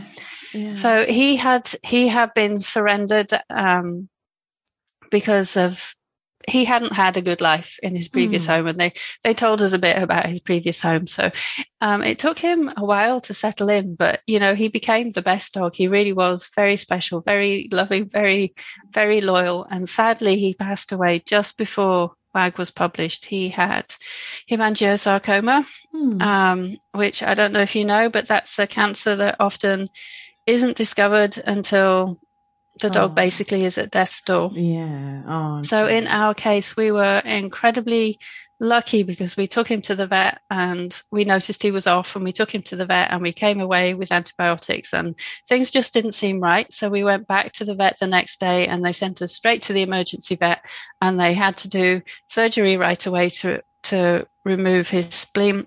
And they said that if they hadn't done it right away, you know, he would have just passed away there. Oh, um, and it's a cancer that dogs tend not to live very long after. Mm. But we got four and a half months, and they were a very happy four and a half months. And in that time he didn't seem ill until it got to you know right at the end yeah, so yeah. that was a very special time to actually have that time and we didn't know when we made the decision about the surgery they said there was like a one in three chance that it would be this cancer and sadly it was oh. so that was heartbreaking but yes. he was a very very special dog and um, yeah i miss him a lot and now i have another dog hmm. uh, we adopted a senior shih tzu called pepper um, almost a year ago and he's 11 now and he's hmm. very very sweet and he uh-huh. gets on well with our cats too which Excellent. is good yeah, yeah they all have their own little personalities and likes and dislikes and preferences and, and getting to know them is fascinating isn't it It is, yeah. It's really nice to learn how each dog is different and their own personality, and they're very special in their own kind of way. Pepper is not very cuddly, particularly, mm. but he hmm. does like a few cuddles, but they have to be short, and then he's had enough of it. oh, but he he likes to be near us, so he likes to cuddle up next to us on the settee, and then when he's had enough, he'll go to the other end of the settee. But he, he likes to be near us anyway, so it's yeah. just it, it, has to be on his own terms, which is yeah. completely okay. yeah, yeah, absolutely, absolutely. Yeah, I, I, you know, I can, can hardly see a dog on the street without going over and saying, "Can I meet the dog? Can I say hello?" I mean, pre-COVID, um, mm. and but then sometimes the dog clearly says, I don't want to meet you actually. And that's fine. And I always say, you know, the only can get very embarrassed and come here, come here. They will say hello. And I always say, no, no, no, it's fine. It's fine for whatever reason. They don't want to say hello to me and that's, that's fine. And we do need to respect that. I, I mean, um, the first time somebody said to me that the dog getting up on the sofa next to you isn't necessarily an invitation to fuss them. And you, oh my goodness, yeah, because I mean, Buddy with Buddy, it was, you know, and he just wanted to be fussed and with you. But when now I look at mischief, she'll get up right by me, and sometimes she'll want to fuss, but other times she's like, "No, I just want to lie near you, thanks." And th- that's again that you know they do have their own preferences in it, but understanding what they're saying to you is is the trick, isn't it? Yes, that's right. And and being able to read their body language and recognize when they are a bit stressed, um, although that kind of becomes a curse because you can never unsee it. And there are so many online videos and so on that you're looking oh, at thinking, yeah. oh no, that poor dog. Yes. But anyway, don't do it, that it, to them. yes. Yes. Um, it, it really helps to be able to recognize those signs, which can be as simple as just looking the other way or licking the lips or something, mm. or just a very slight move away. So it's it's a good idea to recognize those signs. And I think especially for the kind of dog guardian who knows when their dog doesn't want to meet a stranger and is willing to say, no, actually, yes. you know, they don't want to meet you. That's absolutely the kind of guardian that that sort of dog would like because that's protecting them and, and looking after them. And the last thing you want is someone coming and forcing themselves on your dog when your dog doesn't want mm. to say mm. hi. They shouldn't have to put up with that. No, but no. so many dogs are friendly and it's lovely when you oh, can yes. just go up and meet a dog and you can tell when you're looking at them like this dog yes. wants to meet me. Oh good, I want to go and meet them too. yes, it is lovely. It is lovely. Um and thinking back to Buddy, so many people walked away from from us going, that dog really liked me. And and he did. That was that was the kind of his magic that he did, but he liked everybody. So you know, he did really like them, but he liked everybody, and that's lovely. When I meet dogs now, that you, but I, I come away from thinking, oh, that dog really liked me. It is. It's a kind of magic, isn't it? It it really is. Ghost was funny because he wasn't terribly bothered about meeting people. He would let them pet him, but unless he actually knew them well, he wasn't really bothered. But he yes. really wanted to meet their dog if they had another dog. so he was much more interested in the dog than the person. yeah. See, Buddy yeah. would pay the tax of meeting the dog, but then he just wanted fuss from the people. It's, mm. funny; they're all different. Um, so in apparently uh, noiseless electronics in the house when we say about you know recognizing stress for our dogs. But noiseless electronics in the house may may stress our dogs. Well dogs have a different hearing range than us, so it's possible that they can detect things that we don't. And especially if we're getting a bit older and losing some of our hearing range, then I think particularly they might be detecting some things that we don't. But even just regular household noises, um, if if your dog isn't used to it, then it, it can stress them out. And mm. in many cases, of course, the dog will get used to it, but sometimes in other cases they will unfortunately sensitize to it, and which means that they're going to get worse and worse every time they hear it. And it's really important with puppies, especially to make sure that they, during their sensitive period for socialization from three until about 20, 12 to, to 14 weeks, sorry, um, that we expose them in a nice way to lots of different things, including all those different household noises that they might come across, so that they're not going to be afraid of the odd noises that the fridge makes or yes. the dishwasher or whatever that we get completely used to and tune out, but our dog might be paying attention to and listening to. And, and some dogs can become quite fearful of those noises. Yeah. Oh, and that's horrible because, as you say, they're so obvious to us. There's, well, not obvious. They sort of blend into the background, and you wouldn't even notice them. And and the dogs, it could be driving them mad, couldn't it? Yeah, but of course, the more obvious thing is is something like fireworks. Mm. And around Halloween and bonfire night, all the fireworks that people set off, and many many dogs are afraid of fireworks. And even then, even though people know that this is something many dogs are afraid of, some people don't actually realize. Um, unless they start thinking about specific kinds of signs like trembling and shaking or whatever so they they maybe don't realize to get help for their dog and then another thing that i I think we've only learned quite recently from work from the University of Lincoln is that when a dog becomes afraid of those noises later in life, it's actually important to take them to the vet to check mm. because sometimes there can be pain associated with that. And I, I hasten to add, I'm not a vet, so this is just something I've I've read about and and so you know if your dog is afraid of fireworks from early on that's that's probably just that they didn't get experience of those noises during their sensitive period for socialization. But if it's something that suddenly develops the theory is that it could be that hearing the noise makes a startle response and that causes pain. So it could be a sign of pain and it means that you need to go and check with your vet which mm-hmm. i think is a really helpful thing for people to know. Yes definitely definitely. I mean they do i think they do change so much during the course of their lifetime. And as you say, your your book goes from sort of the, the, the beginning to the, the end. But they do, their needs change so much. And it's it's a horrible wake up call when you you realise that they are slowing down or, or becoming their needs are changing, particularly towards the end. That but we do need to address that, don't we, to keep them happy.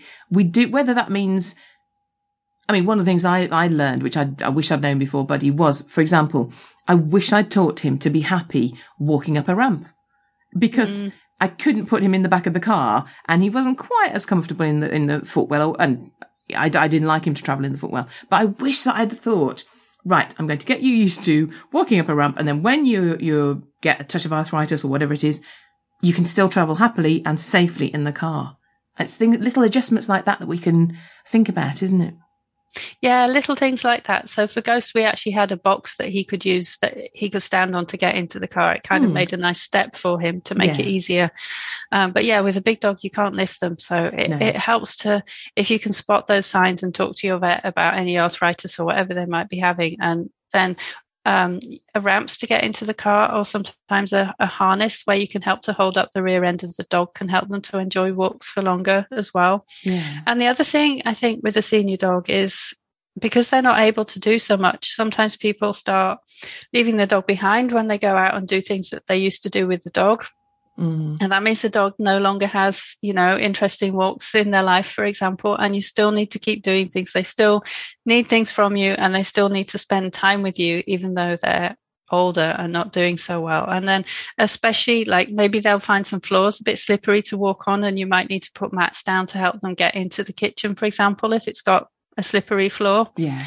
Um, like Ghost used to find um, uh, the vet, our vet actually had a very slippery floor, oh. and, and Ghost used to find that quite hard to walk on. Um, and there are lots of little things that you can do, but I think the main thing is to still keep your dog involved in your life because they still love you and care about you and want yes. to be with you. And just because they're finding things a bit more hard, it, it doesn't mean that you should go out and get a puppy oh, no, or that no. you know or that you should just leave them home and not do as much with them they still want things you just have to adapt them to try and make sure that they can still take part yeah definitely so i always i found as as buddy got older it just became more and more precious as you realize that the days are becoming numbered well they've always been numbered but you become aware that the number is yes. decreasing you know um uh, and it's it just became more and more precious, and I made the most that I could of that time with him. And we, I did, so I, we did have another dog in the house, and that was my daughter's dog. And when I, when she lost her dog, when she lost um, Star, Buddy was in the house to keep her sane, if you like, and help her through it. And then when I lost Buddy, her mischief was in the house to keep me sane and get me through it. And I think that that was a big help. We both found that a big, big help to have that. Um, and I think that's a, you know, it's again, losing your dog and grieving for them and honoring them is such a personal thing. And whether you're a person who thinks, no, I need to have a few months or whether you're a person that thinks I need to have another dog in the house already or I need to go and get another dog, you know, within the week. It's all, it's all okay, isn't it? That's, it's just your coping mm. mechanism. It is. I think it's very individual how people feel after Yeah. it because Yeah. We needed time before we got another dog. Yeah. Um, and then on top of that, because there was a pandemic on when we decided, Oh. okay, we're ready, it was quite hard to find another Yes. dog, you know, that was good with cats as well. Oh. Um, but yeah, and some people do feel a need to go out and get another dog right away, or they think, well, we've got a good home for a dog, uh, you know, we might as well get a dog. And I think whichever way you want to do it, you should just do what feels right for you. And there's no way is wrong, and Yeah. grieving is a very personal thing. But I think it helps nowadays that more and more people realize that it is a big loss Mhm. to lose a pet because they are part of your family. Whereas in the past, and people still sometimes say things like, oh, it was just a dog. Oh, yes, and, you yeah. know, and it's, Mm. they're such a big part of your life. It Yeah. is a big, big loss. Um, Mm. It's we were kind of it is brutal. And also even before you lose the pet you get this thing called anticipatory grief Yeah. where you know that it's coming and that can color how you spend your your last days or weeks with Yeah, them. So it can be just really hard. And then the things that we do to help us remember our pets and help to keep that memory alive i think can help us to cope with the grieving sometimes. So having friends that you can still talk to about your dog that you lost is really helpful or having those photos pop up on social media in your memories for example it may make you cry but at the same time it's good to have other people commenting and it, it just helps you to feel more supported in your in your grief to know that your friends recognize it and your mm, family Yes. recognize it's what a big loss it is Yeah, yeah. It becomes very bittersweet, doesn't it, when those those memories pop up? And as you say, some some days I can smile and say, "Oh, wasn't that lovely?" And then other days, for some ti from for some reason, it hits me somewhere different. I'm just like in bits, going, "Oh my goodness!" But you know, it's it's all part of the cycle and loving them, and it's it's the price we pay for that um, for loving them. I I do think that one of the things that has sustained me sort of through that grief is knowing that in general, you know, we, we seized every day as much as we could and I tried my best to make him happy. And saying that, I mean, what do you think is the, is, is the best thing we can do to make our dogs happy? What's, because you've looked into all kind of aspects of it. So what's the one thing we can do? Or it could be, you know, two or three things, but what can we actually do to make them happy? What's the best thing? Yeah, and I, I, well, the one thing I tell a lot of people is to use food to train your dog because if people are using aversive methods, they need to stop and they need to switch to using positive reinforcement. It makes a big difference, and also in itself, it's a happy, fun thing to do with your dog. And I think enrichment and giving opportunities, especially to use the nose, but any kind of enrichment is good too. And then apart from that, just spending time with your dog, doing things that both of you enjoy, whether that's going for walks or hanging out on the sofa or taking part in agility or classes or, or whatever. There's such a wide variety of things that you can do. Just doing those things with your dog, being there with them. Um, Yeah. Because they love us, they want to be with us. You know, I think that's one of the biggest things you can do for them. Yeah, definitely, definitely. Okay, let's turn that round now. What do you think need? What do we need to eliminate most, or, or what's the habit that we shouldn't have fallen into, or you know, what's the what's the thing, the best thing to stop, if you like, to to to preserve that happiness? So I, I would say is to stop using aversive methods if you're using Yeah. shock collars, prong collars, yelling at your dog, anything like that, leash corrections. Stop doing those things because there's a lot of science now that shows that that can cause it has risks for your dog's welfare, basically. Mm. And if if you've got a behavior problem that you're dealing with, find someone to help because um, the longer you leave it with a behavior issue, unfortunately, they don't tend to resolve on their own. They do tend to get worse over Yeah. time, especially if fear or anxiety is involved. That's going to keep on getting worse unless you do something about it, most Mm. likely. So, in those cases, get help. And that might be help from your veterinarian, or it might be help from a dog trainer or a behavior animal behaviorist. Um, but get someone to help you because these days there are lots of people who know and understand canine science and what to do, and it can make a big, big difference. And even if it's something and you think, well, it sounds relatively easy, just having someone to help can help you stick to the plan and help you problem solve if things go Yeah. wrong with it. So, for example, if your dog is reactive, it's a good idea to try and do something about it, and you can do something about it. And I think sometimes people feel that this is just how their dog is and there's nothing they can do, but there is a lot that you can do. And Yeah. just seek help if you need it. Yeah, definitely, definitely. And I mean, somebody, for example, um, separation anxiety is quite common, isn't it? And somebody was likening that to a panic attack. Now, a panic attack is so horrible and intense and just, you know, debilitating instantly. Um, and I'd hate to think my dog was going through that again and again and again. And as you say, getting that help, and it doesn't need to cost a fortune, does it? A lot of people will sort of have a donation to the, depending on the situation, will have a donation to a charity or things like that. You can get that help, can't you? You can get that help, and it can make a big, big, big difference. Yes. And I, you know, often, especially with something like separation anxiety, it might also involve having your vet involved in case they want to prescribe medication. Mm. And it involves a plan. So with separation anxiety, actually graduated absences where you, you don't leave the dog alone for any longer than they can cope with. It, over time, you can gradually increase that period of time and it makes a big big big difference it yeah. just takes time to get there um, but it's so worth it because your dog can't help it and they're not doing it to spite yes. you or because they hate yeah. you or anything like that they really are you know distressed yeah. um, and i don't think anyone wants a distressed dog so no, no. you know but it, it can feel overwhelming but as you say that also it doesn't have to be expensive. And a lot some people also will give you a plan and if you can't afford follow up they you can just go th- work through that on your own as well. Um, but obviously if you can afford someone to help you all the way through then it makes a, a, difference. It does help to have someone on your side and to know that they are you know they understand the situation and they're not judging you they're just there to help. It makes a big difference. Yeah yeah. And sometimes you look at your own situation and you can't see, you know, what do I need to do to get out of this situation? How can I change this? How can I stop this? And then somebody else will look at it and make a suggestion that seems so simple and you go, oh, right, yeah, hadn't thought of that. You know, and, and an expert, particularly a behaviorist, will look and understand exactly what the dog, what their behavior is indicating that they're thinking and feeling and can really cut to the chase for you and, and get that solution, can't they? Yes, that's right, because they have so much expertise and experience with other similar kinds of cases. But I think it's worse when it's our own dog or any kind of problem that's our own problem is harder to see for yourself. Whereas if it was a friend's dog, you probably have good ideas mm-hmm. already or you'd know who yeah. they should go to for help.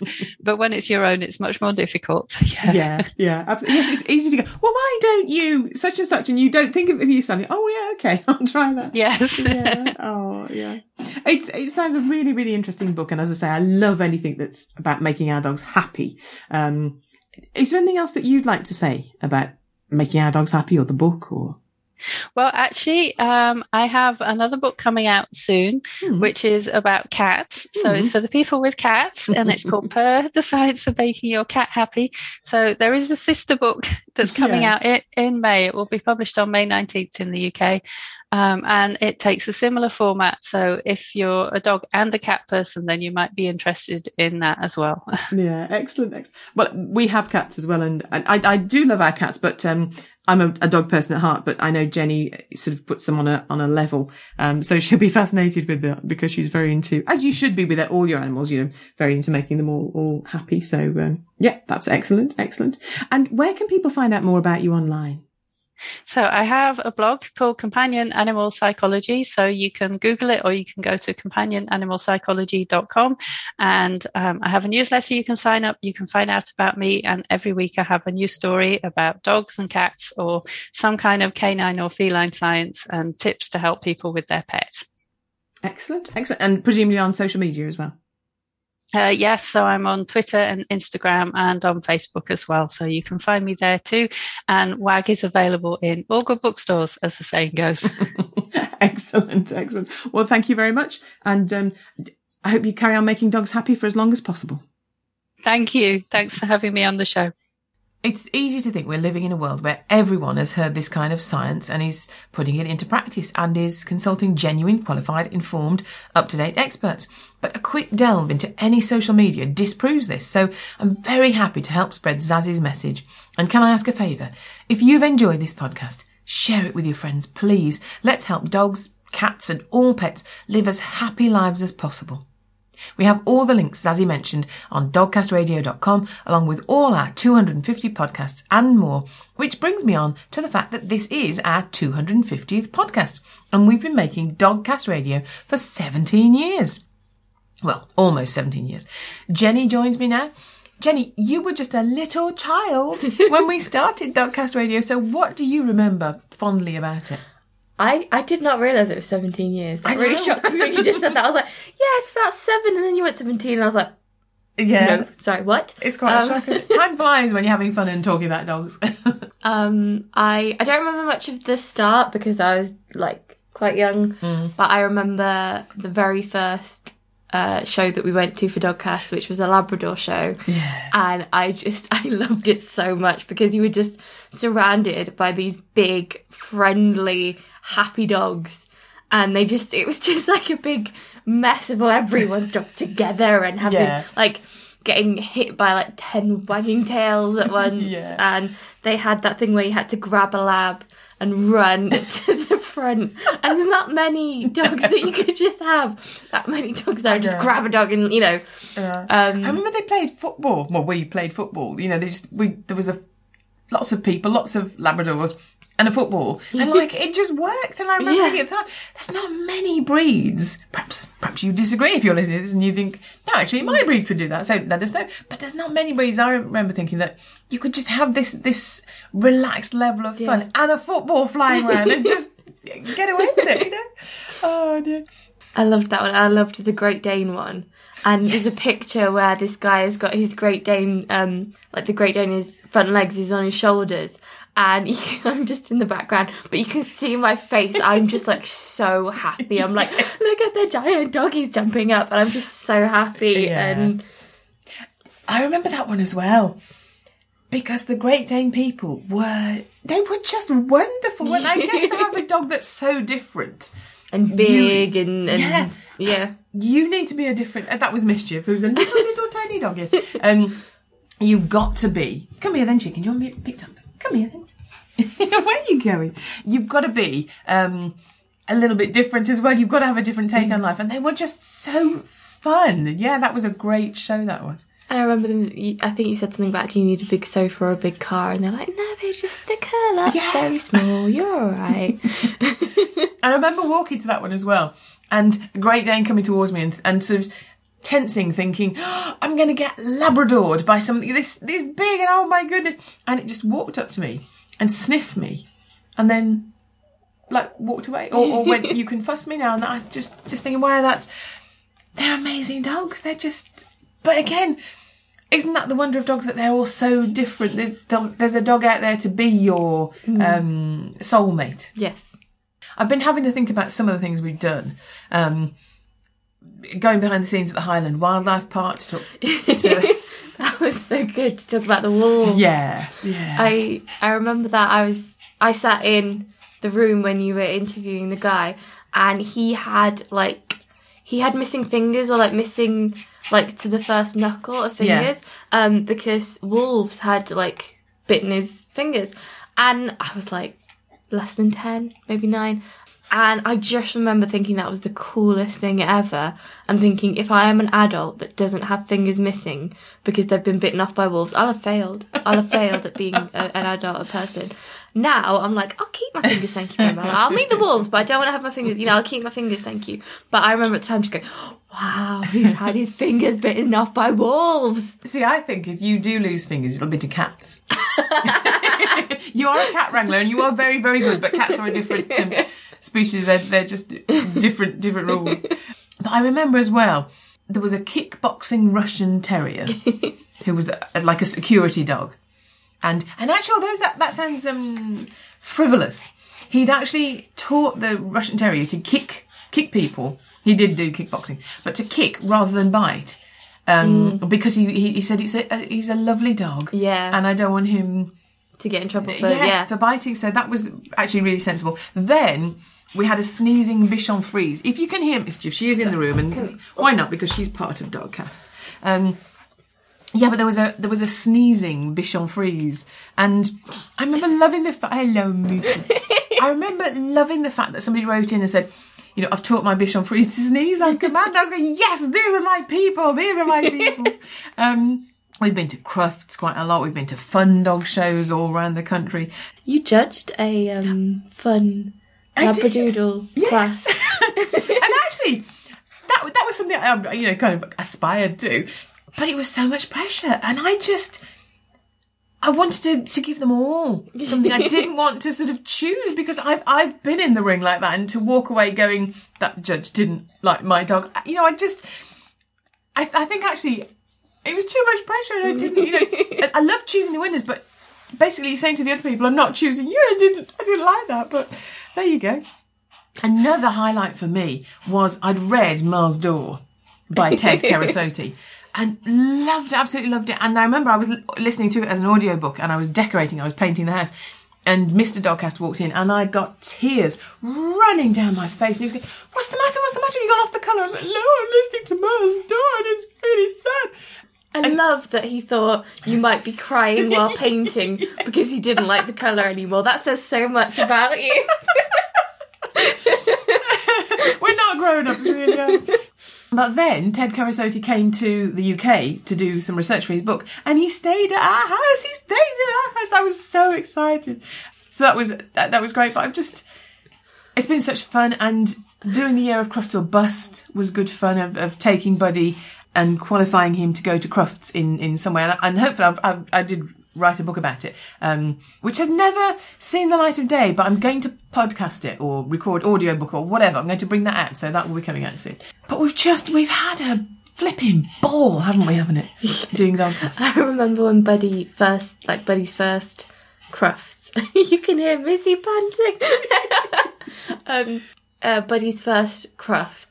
I was so excited because I always went to Daisy's Dog Deli and places like that and bought um, the Bakewell tarts for dogs and things like that. And I, I loved getting them things like that. And then Buddy was there and they did ice cream. So I bought an ice cream and um, the person at the store went, Where, where's your dog? And I went, He's, oh, sorry, he's, he's just with my mum in the press room. And then she called her friend everyone, this ice cream's going to a dog in the press room. And I was like, oh, okay. And I remember he loved that. He, he really loved that. And he loved, because he was on the Blue Cross stand, Oh, yeah, the Blue Cross. Yes, where he sorry. kind of met people and brought them in and, and Yeah. he talked about Blue Cross.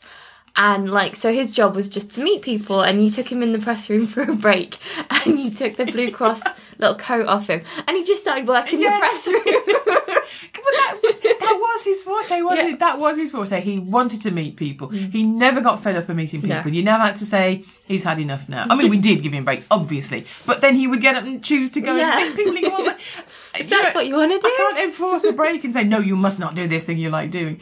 But that being on the green carpet at the NEC at Crufts in the main arena with Buddy as part of the Safe and Sound team, that was an experience. And we were privileged enough to go, I think, three or four years. And that was amazing to, because I know Crufts isn't perfect, but I do think it has at, at its heart a celebration of that dog human bond, which hopefully is at the heart of Yeah. Dogcast Radio as well. Um, and to be part at the heart of Yeah. that was and about something that is children and dogs Yes. and how to safely interact and something that encourages that. yeah, It was such a nice. yeah. And you were on that carpet I as. You was. were one of the children in the display. I thought that was I, I the first rehearsal we had for that. I like the the scene was that um the kids were playing and the dog was lying with the parents. So the first rehearsal, I was like pretending to play, and Buddy was like, "All right, well, it's playtime then," and and he was like. What, what do you mean I can't play? Yes. That's that's my kid. Why? That's what we do. What do you mean I've got to lie here? And that was a bit of an adjustment for him to be like, oh, "I'm gonna be a well-behaved dog now," and he did it. But he was like, uh, but then he, when he did the, there was a bit where all the dogs had to cross over in the middle of the the ring, Yeah. and he loved that because he could run and and he could play with the kids in in bits of it, and he just he was so good at it, you know that he was. He was such a good dog for a kid to have, you know, or Yeah. like, to be around, Yeah, and yeah. to kids. And I remember at the rehearsals, it'd be Buddy and like ten kids Yeah. around him, and he'd be on his back, and he'd just be like, "Yeah, okay, yeah, okay." yeah. Um, And again, you know, I always watched him and I always made sure that everybody Yes, was nice to yes. him. Now, obviously they were, but you never had to say, he's had enough now, No. leave him alone, because that was his, his joy was just meeting, particularly children, Mm. but just meeting, you know, and he he got to do that through Dogcast so much. Yeah. Like he got to yeah. Just have fun. I think he Yeah. had, we had fun, and he had, and Star. You know, they, Oh, yeah, they, yeah. they just had so much fun. Yeah. and And they were both amazing and they both rose to the occasion. And I guess all dogs are amazing. All dogs are brilliant at fitting in with you. yes, You know, and fitting in with your life. Um but they did, they just Mm. They were amazing and I look back at the things we did and, and you know and, and Mischief's amazing as well. and she's having a she's sat right with us, just sat right on my lap, very relaxed. she sits like a. I, I don't like taking pictures of her like this because she sits like a person. So she'll sit like on her. You know, normally dogs sit with all four uh, paws on the Paws, yeah, floor, yeah. and they kind of sit on their haunches, but they're their front feet. She sits on her bum with her all four legs in the air, like Yeah. sitting like a person. And like she'll kind of cuddle into your arm, but it looks like you've put her Yeah. in that position. So I don't like taking pictures of her like that. But she just sits on. That's how she's Yeah. got herself, and it just makes me laugh so much. And she's sitting on Mum's lap like a person, just going, "What are we doing now? Yeah. Are we record? Okay, I'm okay." joining in. I'm joining. She's But I guess that's you know, it was the joy of our dogs. I'm gonna Yes. get emotional here, but it was the joy of our dogs. I'm not gonna cut this out because yeah, I am emotional, but it was the joy of our dogs. I hope you can understand this. I'll translate after. You- Subtitles. But it was the joy of our dogs that led us to do Dogcast. Sorry, in the first place. And I oh gosh, sorry. And I hope you've enjoyed as much as we have. And just sharing generally the joy of dogs and, and helping people and dogs be happy together. Because we've been happy with our dogs has been amazing. And um sorry I couldn't keep it together, but here's to two hundred and fifty more. So until until next time, do you want to do this one? okay. I'm I'm gonna take over this bit because uh, Mum's currently crying because uh, that's how much dog Dogcast means to us. Um, but until next time, this is. the- I'm nervous now. This is the first time I've done this bit. First one in 250 episodes. Okay, okay, I'm gonna do. Until next time, look after yourselves and your dogs. Thanks for listening to Dogcast Radio, available from www.dogcastradio.com. That's D O G C A S T radio.com. If you'd like to get in touch with us, and wherever you are in the world, we'd love to hear from you. You can do so in a variety of ways. By phone from the UK, you can contact us on 0121 288 0922. From the US, you can contact us on our American number, which is 315 849 2022. From any other country, you'll need your international exit code and then 44121 288 You can contact us on Skype with the ident Dogcast Radio. That's all one word, Dogcast Radio. By email, you can contact me on julie at dogcastradio.com. When contacting us by email, if you have the facilities, please record your questions or comments and send them to us as an audio file. That way we can include them directly in our programme. We can accept most formats, for example WAV, MP3. All these methods of contacting us can be found on our website, which is www.dogcastradio.com. And as ever, the final word goes to Jenny. Mum, Jen. what, what did the Labrador say when his experiment went wrong? Um, he, I don't know, he swore in dog. Chalk it all up to experience. Like a chocolate, Chocolate Labrador? is a Yeah, Labrador. Look, okay, it's very difficult to come up with 250 different family-friendly dog jokes. Yeah. Like I was thinking lab, like experiment in a lab, but a Labrador, and then like chocolate is like the Yeah. color of the lab. But uh, no, We have had two brilliant scientists on today, so I think we'll get away with it. Do you know what? We, we get the final say, so there you go. If you don't, you know, if you don't like it, the final say it's funny. yeah, it's not it, funny. goes, it goes in the podcast. But if you if you've got a better joke, send it in. If you're still listening, thank you so much. I love you. But if you've got a better joke, send it in. We, we'll credit you. We'll mention your website, whatever. But send us the joke. if you've listened this far but you don't like the joke, I don't love you. if you if you've got this far and you liked my effort, then I love you. it's conditional. Oh dear.